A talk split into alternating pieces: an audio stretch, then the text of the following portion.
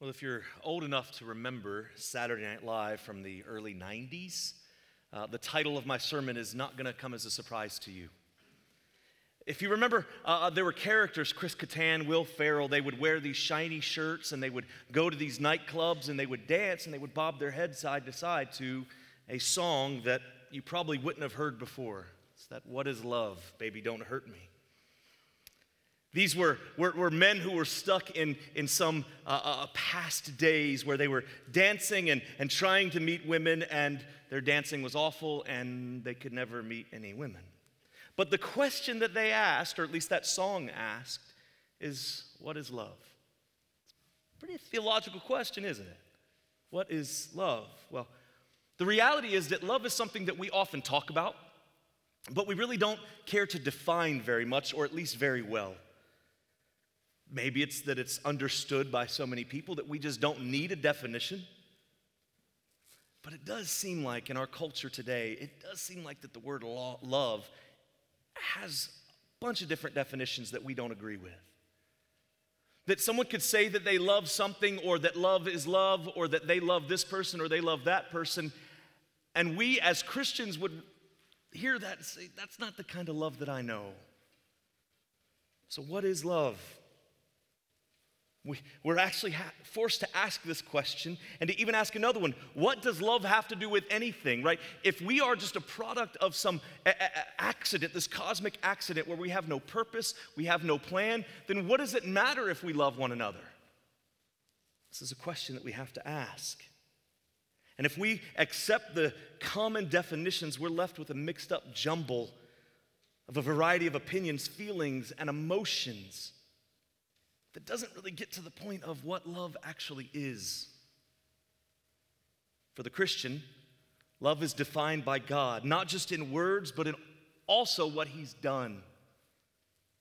We pattern our life uh, uh, by imitating how Jesus lived. Jesus shows His followers sacrificial love, and we follow in the same way. Now, it's much easier said than done, isn't it? It's a whole lot easier to say, I love you, brother, than it is to actually show that person that you love them.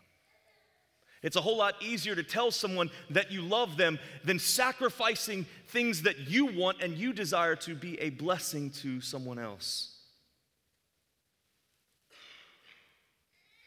But if we didn't need to hear this, would Jesus have said this at all? I mean, how many times have you seen in the Gospels Jesus talk about love? How many times have you seen in Paul's letters Paul talking about love. Love for one another, love for God, but also love for our community, love for our neighbors, love for those who hate us. The entire Bible really revolves around God's holiness through his saving of sinners through the sacrificial death of his son. Now, why did he do that? Because he wanted to see, he wanted to show the world how holy he is by doing something that is so loving and incomprehensible that, that only he could do it. The Bible says that some people call this foolishness. That God would sacrifice his son to bless those who hated him.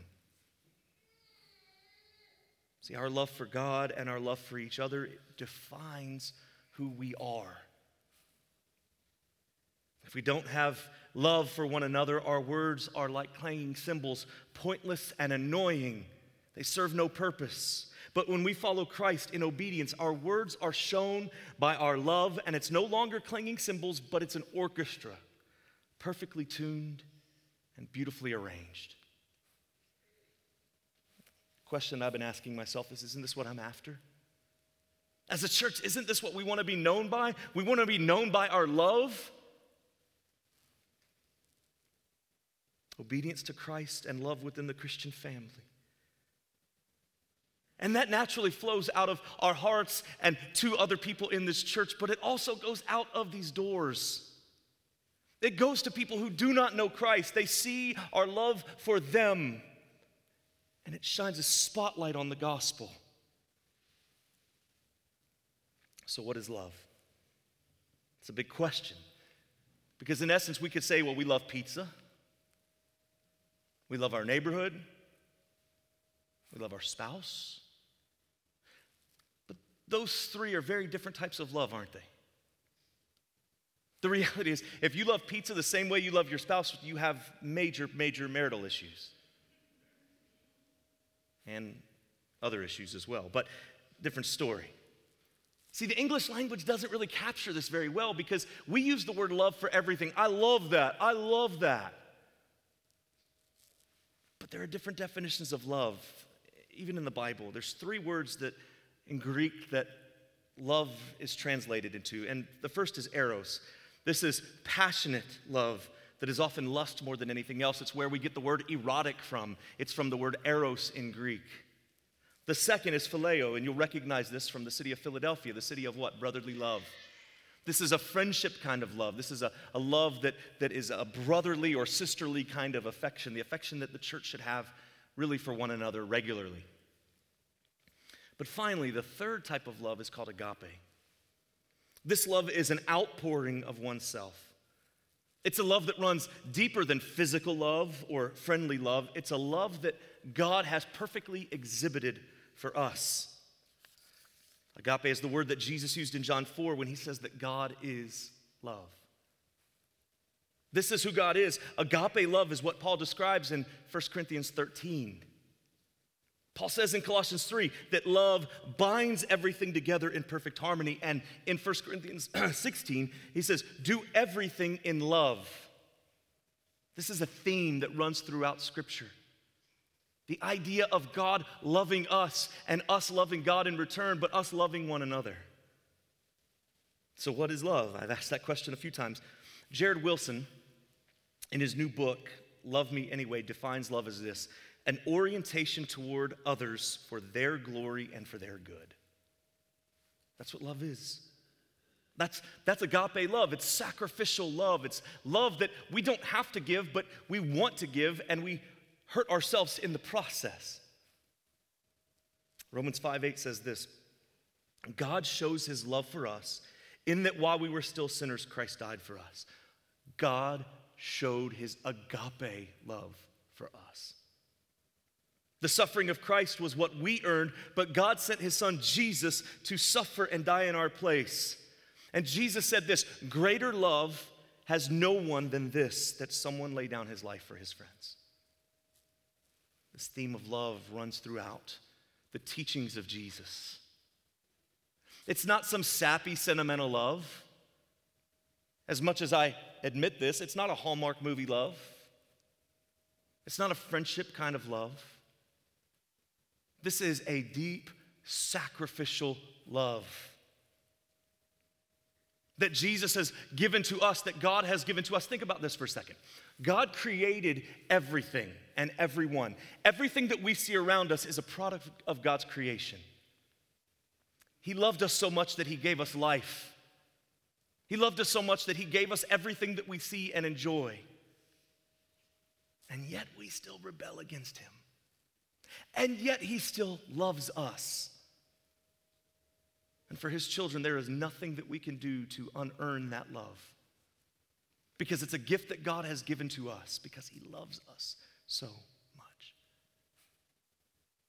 So I want to look at this today this definition of love that we're working with, an orientation toward others for their glory and for their good. And I want to start in this passage, it's a little jumbled, but I want to start by looking at what love is not first.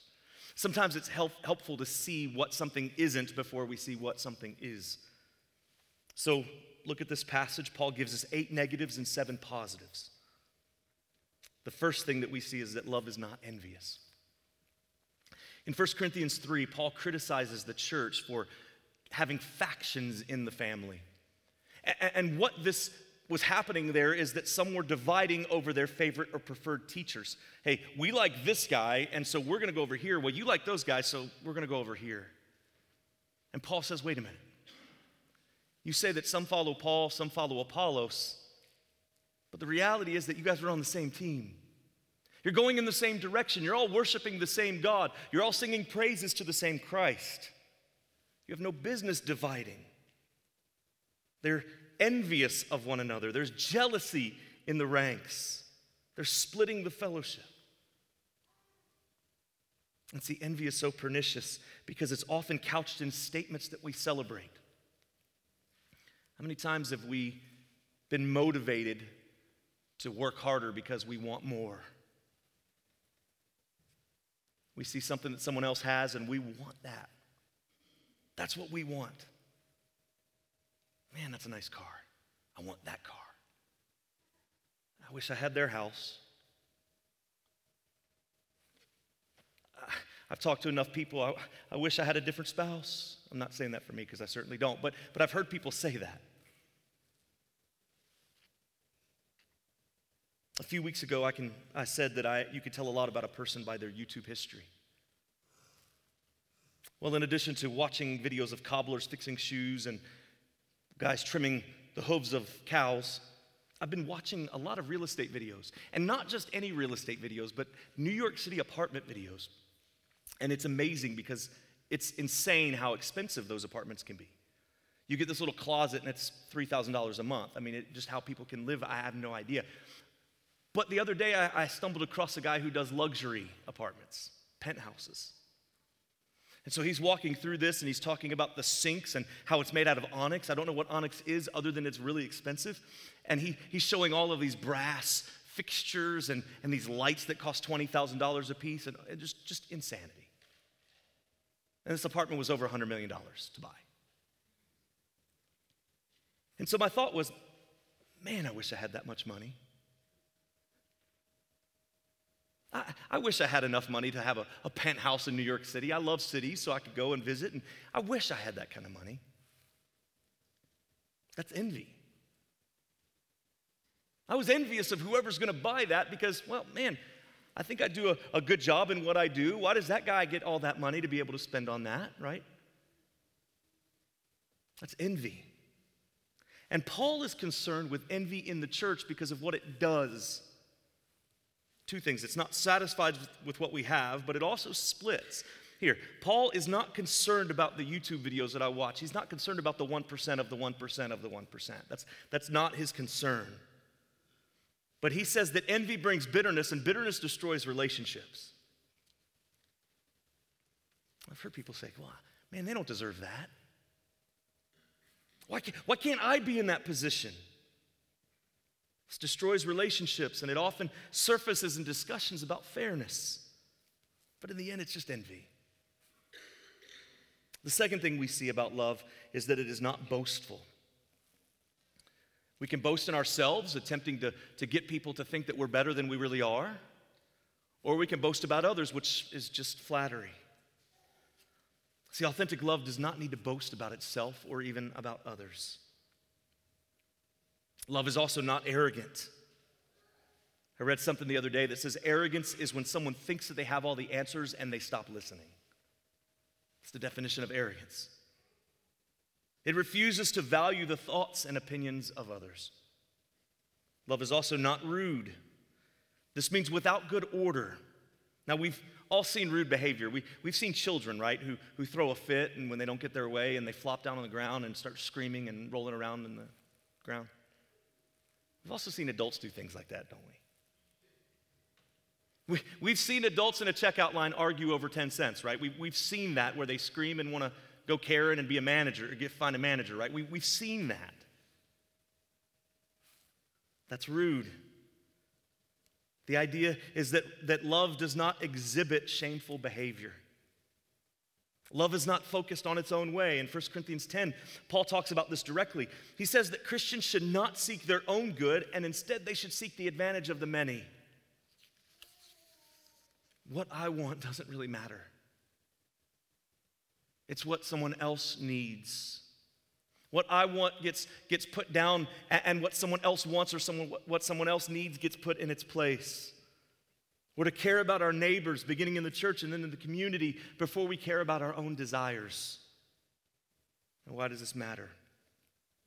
Paul says at the end of chapter 10 that, that he does these things. He puts others' needs uh, first so that people may come to know Christ.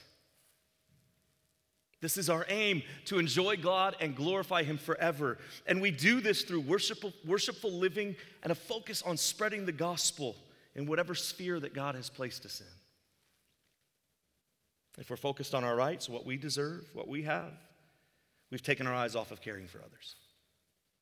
Love is also not irritable. It's not touchy. Love does not have a short fuse. It is not resentful. It doesn't keep a record of past wrongs. It does not rejoice at wrongdoing. No. Something you may have noticed here. And I, and I know this. The Bible does not, the Bible says that no one is good, no, not one. We know that. There are no good people. Because our goodness is in, not in comparison to one another, but in comparison to the perfection of Christ. So there are no good people. But when I say someone is a good dude or a good person, you know what I mean. You get that. You get that terminology. What I mean is that these descriptions that love is not, that doesn't describe what we would call a good person. See, no one wants to be around someone who's rude, arrogant, or envious. Someone who is ruled by love for others works hard to eliminate those things from their life. We do our best with our children to train them to not be these things, don't we? We train our kids to not be rude, to not be envious. We have to train them because they're born that way, aren't they? And if you don't believe me, you never have to train a child how to lie, do you? You do not have to train a child not to hit or to train them to hit. You tell them, don't hit. You don't have to tell a child, hey, steal that. No, they'll do it on their own. Sin resides in our hearts even when we're babies. Building on that thought, though, if we treat others like these points that we've just seen, these eight negatives, if we treat others like that, we've done something else. We've forgotten that people, every person, is an image bearer and that they have worth. It ought to change the way that we treat others. Well, then, Paul, in the middle of that, Paul goes from negative to the positives. And in this, he gives us seven things that love is. So we've seen eight things that love is not, and seven things that love is. The first being love is patient. The Greek word here um, is translated as to put anger far away. So you, you're angry, you put it far away. You don't, don't give into your anger, you send it away. Maybe you could say delayed wrath. Where anger is deserved, but instead of being angry, you move on. A good example of this is a powerful person who has the power or the ability to retaliate but chooses not to. Many examples of this in Scripture, um, beginning with God being long suffering. I mean, that word is in Scripture that God is long suffering with his people. That we continue to sin and he continues to love and show patience to us. Think about this David's interactions with Saul. Saul was threatening to David, and so David ran, and David hides in a cave. Saul and his 3,000 men come up, and Saul goes into the cave that David was in to relieve himself. So picture this as best you can in a PG sense. Saul is standing against a wall, using it for a toilet. David sees him, sneaks up behind him, takes out his, his, his knife, and cuts a piece of his robe off. He could have killed him. There's no one else in there. David could have killed Saul and said, I am king. He could have proclaimed himself king, but instead he follows Saul out of the cave and he waves that piece of robe and says, Look, I could have done this, but I didn't. And, and just a few chapters after that instance, David does something similar to that again, showing great patience. And we don't have a, a word in English that really encapsulates this, uh, but the best way I could describe this is the power to destroy an enemy, but out of love, someone chooses not to. This is the story of God's dealing with humanity. God, like David in the cave, except infinitely more, God shows patience to us because he loves us. Love is also kind. This means to be selfless or mild. When we started in seminary, we moved to, to North Carolina, and the seminary that I attended first had uh, probably about a third of the students were missionaries. And so they would come and study for two years, and then they would go on the mission field for a few years and finish their studies remotely. And without fail, without exception, every single missionary that I met on campus had a very similar personality. They were all very even keel. They, they were not down, they were not up, they were just who they were. And I, I realized pretty quickly I would not be a very good missionary. I'm too high strung. I talk too loud. I get too excited. I, am too pushy sometimes. And, and the missionary would sit there and, yeah. They adapt to different situations in life. They're, they have this uncanny gift or ability, whatever you want to call it, to be mild, to show kindness. This is the kind of kindness I think Paul's talking about. This, this ability to, to love someone by listening, to love someone by not insisting on getting your own way. Well, love also rejoices with the truth. This should also bring back memories of 1 Corinthians 3. Church divided over their favorite leaders. And Paul says, We are one team. We have different gifts, but we're all going in the same direction. And Paul lived this out. If you remember in Acts chapter 11, Paul comes to Antioch and he sees that there are new believers. He hasn't been there in a little bit. And he says, There are new believers there. Now, he could have done one of two things. He could have gotten territorial and said, Well, they're not followers of me. Someone else led them to the Lord. And Paul says, No. I celebrate that they came to know Christ. I celebrate the gospel moving in them, whether it was me or anybody else. Love also bears all things. This means that love protects others. Genuine love is long suffering. Genuine love refuses to gossip or to listen to gossip. Now we do the opposite, don't we? When I've been hurt, I want the person who hurt me to hurt just as well. But that's not love. That's not what a Christian should want. E- even for those who hate us, we should seek to protect them and to show our love by not gossiping, not give, but by giving them the benefit of the doubt. Love believes all things. Well, this statement doesn't mean that love causes us to forsake truth. It doesn't tell us that, that love means that we don't uh, deal with issues of, of bad doctrine. What Paul's saying here is that love is not suspicious. Love does not seek to harm another. Even when someone is guilty, love for that person should care about the truth. It's hatred to believe the worst about someone. Love believes the best until we're proven otherwise. Love hopes all things. This is what we cling to. And finally, love endures all things. This is a, a compound word that means um, to remain under. It's kind of a military term for when an army holds a position at all costs. It endures all things. Look at Acts 7. Stephen is about to be stoned to death, and look what look how he responds to this. It says, Now when they had heard these things, they were enraged. Stephen's preaching. And then they ground their teeth at him. But he, full of the Holy Spirit, gazed into heaven and saw the glory of God and Jesus standing at the right hand of God.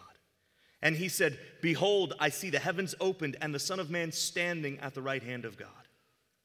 But they cried with a loud voice and stopped their ears and rushed together at him. Then they cast him out of the city and stoned him. And the witnesses laid down their garments at the feet of a young man named Saul, who became Paul. And as they were stoning Stephen, he cried out, Lord Jesus, receive my spirit. And falling to his knees, he cried out with a loud voice. As the stones were coming, he says this Lord, do not hold this sin against them. And when he had said this, he fell asleep, he died. His last words, as he was having these giant boulders thrown at him, was, Lord, forgive them for this.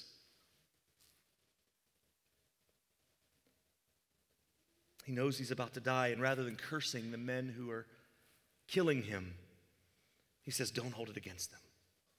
This is patience of the weak in the middle of suffering. Now, as we've gone through each word that Paul includes, I know what you're thinking, because this is what I'm thinking too. This is not possible. There is absolutely no way that I can do these things here in Scripture. I can't measure up to this. I fail. No one can do this other than Jesus, but no one can do this. So I'd ask you this Are you always patient? kind, truthful, hopeful in every relationship that you have? I'm not. And I, and I know you're not either. None of us are. My friends can tell you that I can be unkind. My family will tell you that I'm not very patient. So we just often just look at these things and we see it in scripture and we say, well, these are just a bunch of rules that we are to follow. This is the argument that I get as I talk to people about Christ. Often I get, well, you know, the Bible is just a set of rules and, and there's just too many of them to follow and, and there's no way anybody can follow them. And I'm like, yeah, you're right. There is no way you can follow these. We have the Ten Commandments, we have the commands of Jesus, we have Paul's instructions to the early church, and when we put our lives up against Scripture, we see that we fail over and over again.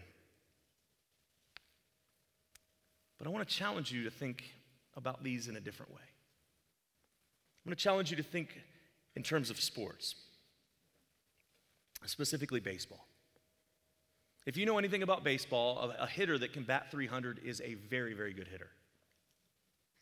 Batting 300 simply means that 30% of your at bats result in hits.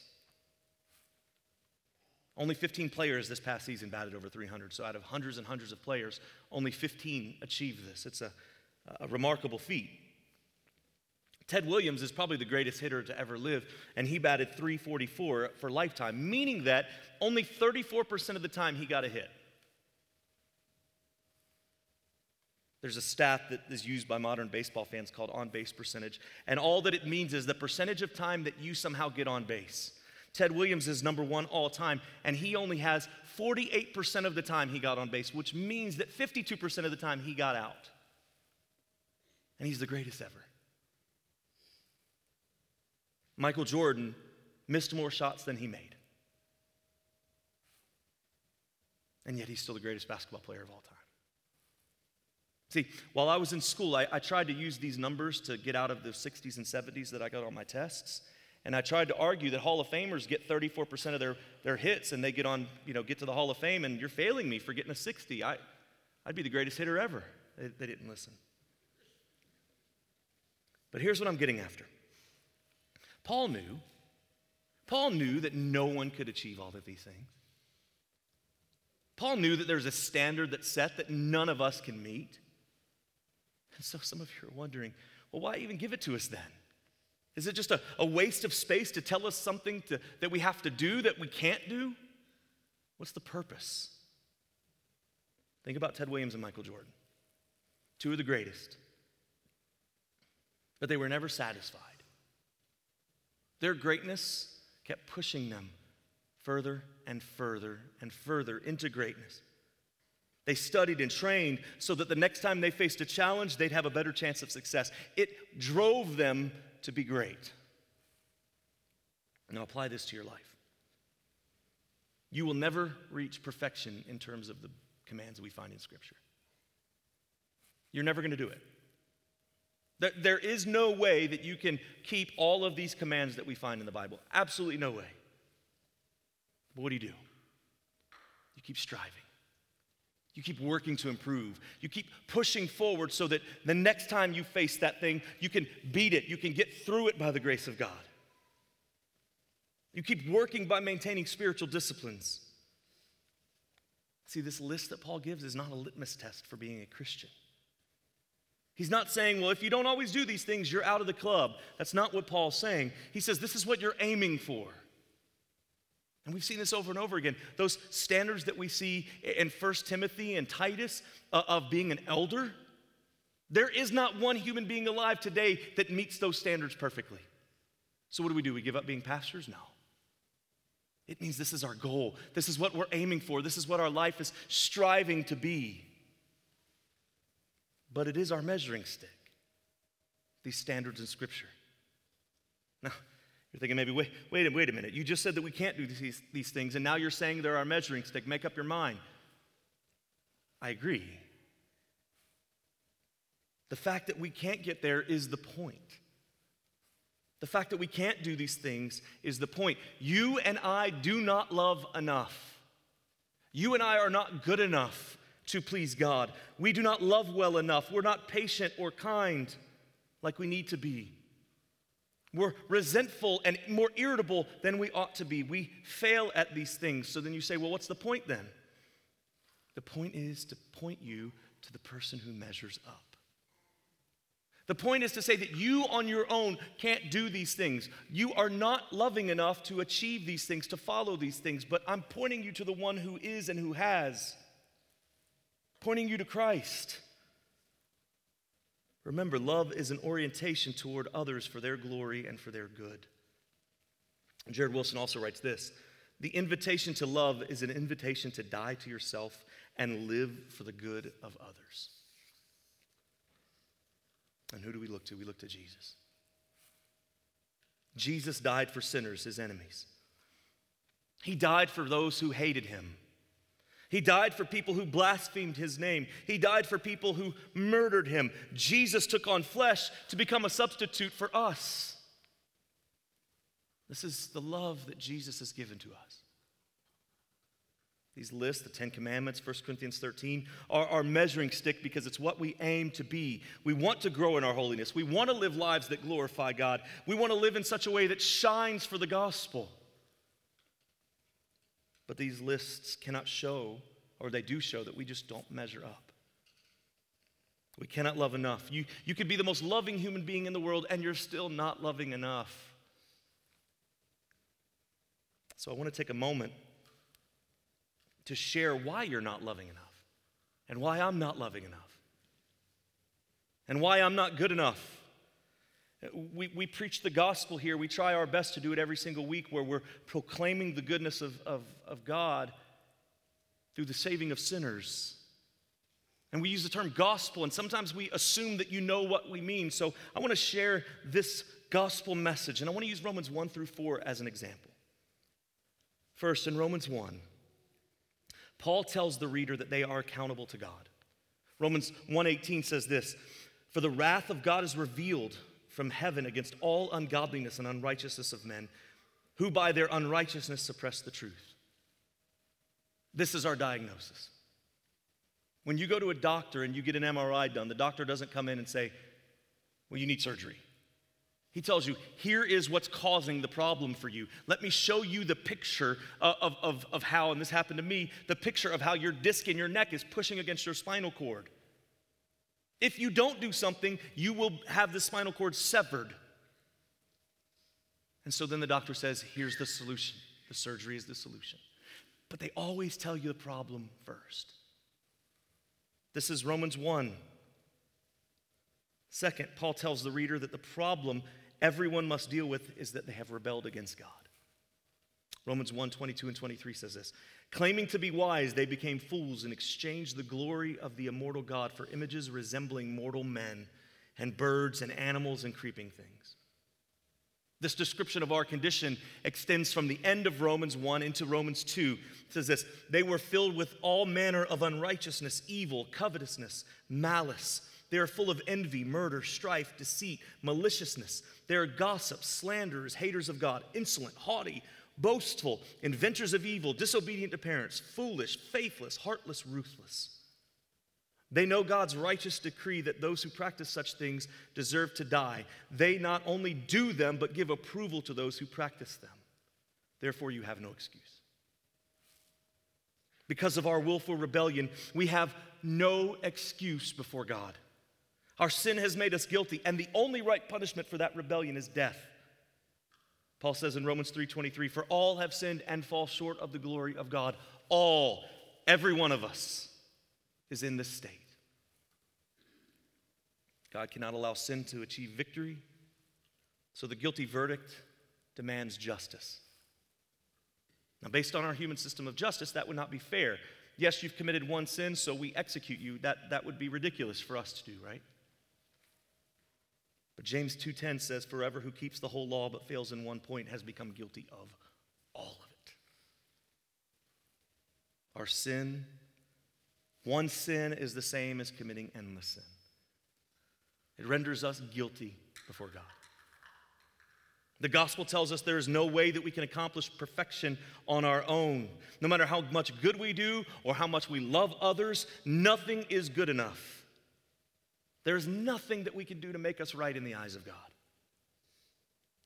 Sure, others will see philanthropy, they'll see our service, but where man sees the outside, God looks at the heart. Our sin prevents us from saving ourselves. We are hopeless and helpless. We are dead. Now, here's the third point. Paul says that the solution to our problem is the sacrificial death, burial, and resurrection of Christ.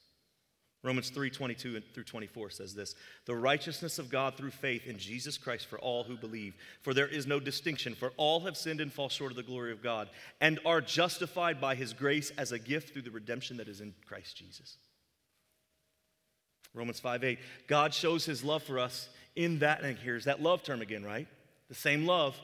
God shows his love for us in that while we were still sinners, Christ died for us. Jesus lived a perfect life so that his righteousness could be given to us. So think about this as a covering, that his perfection is covering all of the filthiness that we have. It washes us clean.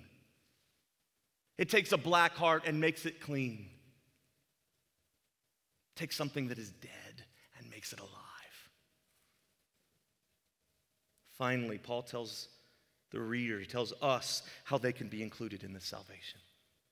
Romans 3:22 says that salvation belongs to all who believe.